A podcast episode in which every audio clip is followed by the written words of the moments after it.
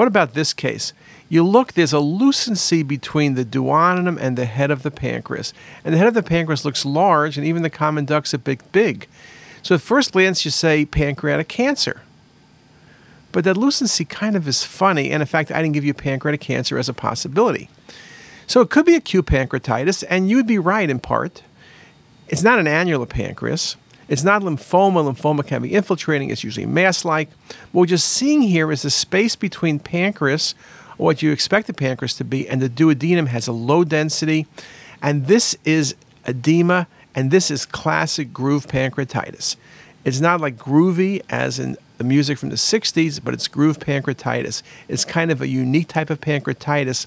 And one of the critical things is it's often confused with tumors.